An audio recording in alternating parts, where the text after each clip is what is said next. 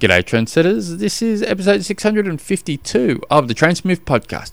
My name is Tim Egg, and if you have a question for the show, jump on through to the website, trainsmooth.com, or send me through an email, tim at trainsmooth.com.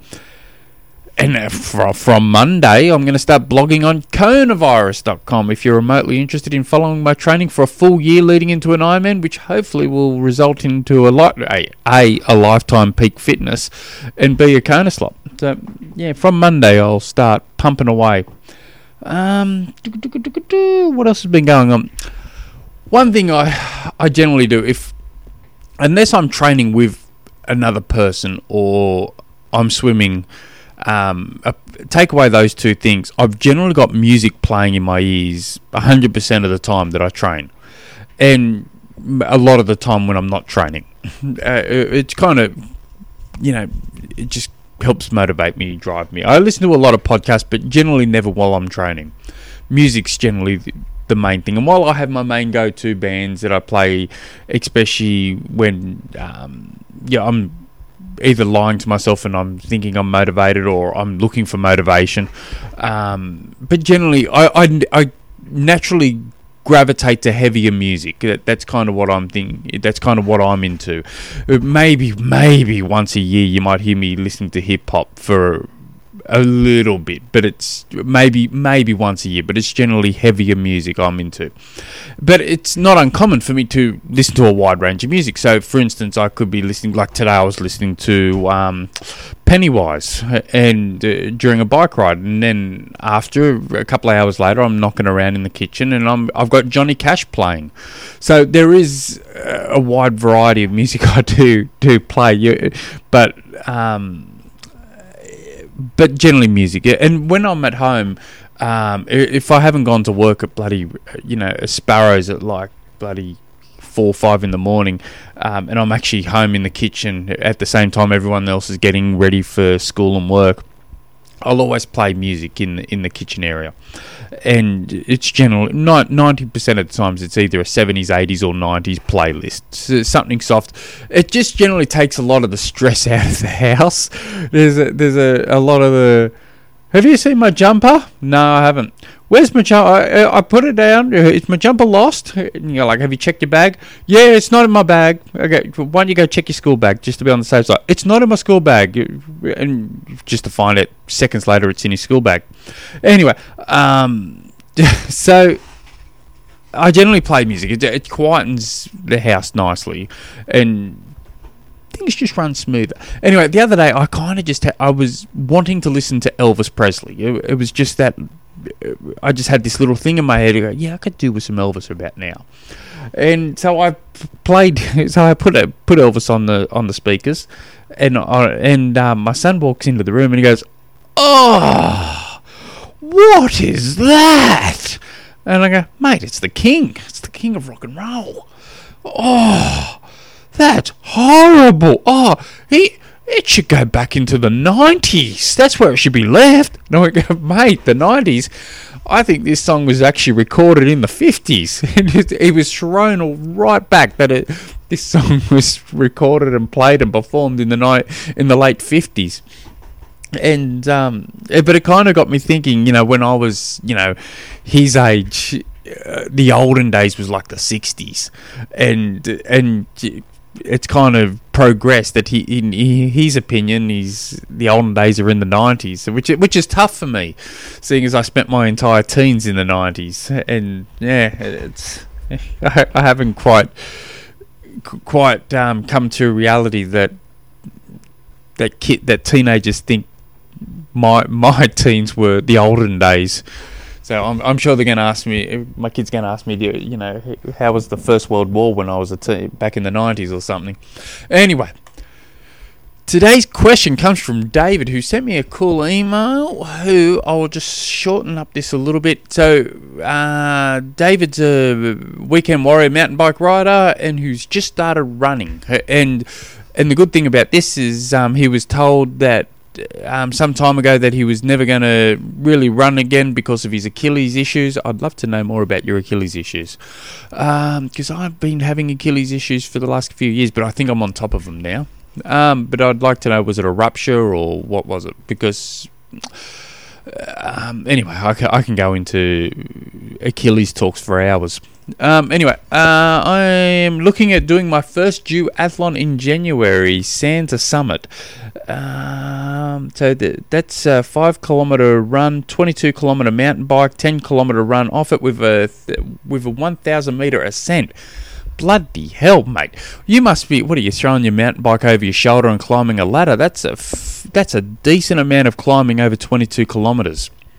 Um, that's that's a that's a fair whack of. Um, and to give some content, seventy point three Tasmania. That's um, classes the hilliest half Ironman course in in Australia. Uh, it's got a thousand meters of elevation, over ninety kilometers, and the amount of people that were carrying on like pork chops about how hilly that course was, and you're gonna and you're gonna do it over twenty two kilometers. That's that's a that's a good challenge. Uh, you always talk about fun, and once you heard this race, you said, "Heck yeah, love that." Um, can't wait to do the podcast. I'm just, Sh- I need to do some research. I'm just umming and ahhing my way through your thing. Um, I'm really curious about different types of transitions and how they differ at different types of races. Any tips and tricks? Never done one. So you're right. that the um, transition areas do differ greatly from race to race. From your club level, where there's you know two racks um, uh, up versus a whole Ironman, where they've got a big tent. Um, rows and rows and rows and rows and rows and rows and rows and rows of um, bikes, and you don't keep or you don't keep your stuff on you, you know next to your bike. You got half Ironman um, transitions or big event transitions um, that you keep your stuff next to your bike, like shoes and stuff. Um, so it, there is a, a, wide range, but. Um, but uh, the one thing I do like is, uh, and I'll, I'll, I'll, start from big and work my way down because it, it just feels like easier. So for an Ironman transition area, you're going to get two bags, for instance. And I know this isn't your race, but I'll just say it in general terms you, you generally get given bags, one for transition one, one for transition two, and and things you need for those um, you chuck in your bag, and they'll get hung up in a particular spot, which you will hang hang them up generally yourself, so you know exactly where to go. So you come out of the water, you know exactly where to grab your bag, you run into the tent, you whip your wetsuit off, you put you know whatever the hell you you need, and then you run to your bike, and off you go. Um, it's uh, but generally but I'll go into my generally speaking soon. Um, I can get you know sidetracked left, right, and centre. Um, for half Ironman events, you're generally going to keep your shoes um, and all that hat and stuff next to your bikes, and a lot of other in most other races under an Ironman, you do that. Um, and so, so you're not running into a t- into a tent and showing your bag full of crap to a, a volunteer to, you know, get them to put that stuff away. Um, so you're more self sufficient on anything under an Ironman. Uh, I, I do think yeah, um, anything you. It was always taught to me um, by Alan Pittman, my old coach. Um, there's no. It was at Ironman Australia. Um, Jason Shortis, a great Australian legend, um, was racing, and he said, "There's no reason why your transition time can't be the same time as Jason Shortis." And there's a lot of truth to that, which he wasn't saying, you know, you got to run at his pace into the water or anything. He's saying, don't muck around in there. Just grab what you need and go. Anything you need on that bike should already be attached to that bike. Your shoes should be attached and already clipped into your pedals. Your nutrition should already be stuck to your um, bike, so you're not grabbing it out of the bag and putting it into your back pocket and, and mucking around that way. It should be already attached. So all you have to do is run through run through transition, grab your T1 bag a lot of transition um, at Ironmans will make you now put your helmet inside your bag um, in Australia anyway. So you've you say you've got no choice but to have a transition one bag. If you didn't have to do that, I wouldn't have one because um, everything I need. Well, actually, I would have one because I've got to put my wetsuit into it after after the thing. But I have nothing in it. But the, the last couple of um, races, you actually had to keep your aero helmet. Yeah, we'll keep your helmet in there. And put your helmet on as you're running there, and off you go. I used to be able. I used to keep my sunglasses on the bike itself as well, um, down the little chute of. Um, the bike bottle, the the um, yeah, your bike bottle cage. It used to slip, slip right in between that, the, just one of the arms, and I used to put it on as I was riding out of you know out of town. Um, but um, but now I don't. But anyway, um, that, that's beside the point. Um, so anything you need for the bike should be already attached to the bike. Um, and I get I get that people get worried about, especially if they haven't practiced, and you should be practicing getting on and off your bike with um, bare, you know, to clip your shoes on.